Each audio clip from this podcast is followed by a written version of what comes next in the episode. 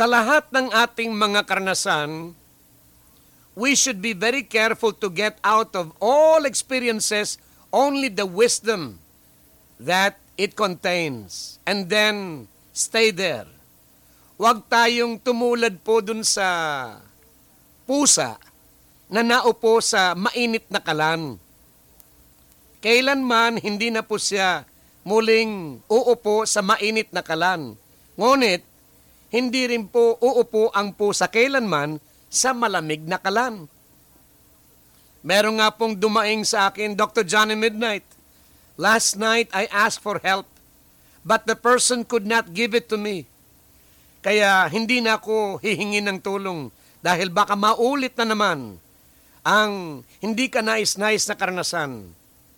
I am afraid of being refused. Kawawa po naman. One person has rejected my friend and so now he has the whole world rejecting himself.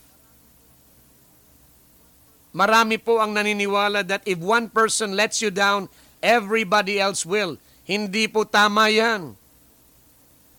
Such kind of thinking, as negative as it is, can provide safety for the unwise.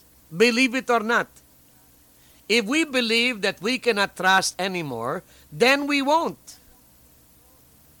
But there won't be any growth in this kind of safety by condemning everyone, you will close the doors to people who are willing to help you, who want to help you.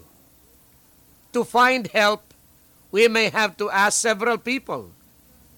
If we get turned down by a few of them, we should not give up hope. Hindi ba?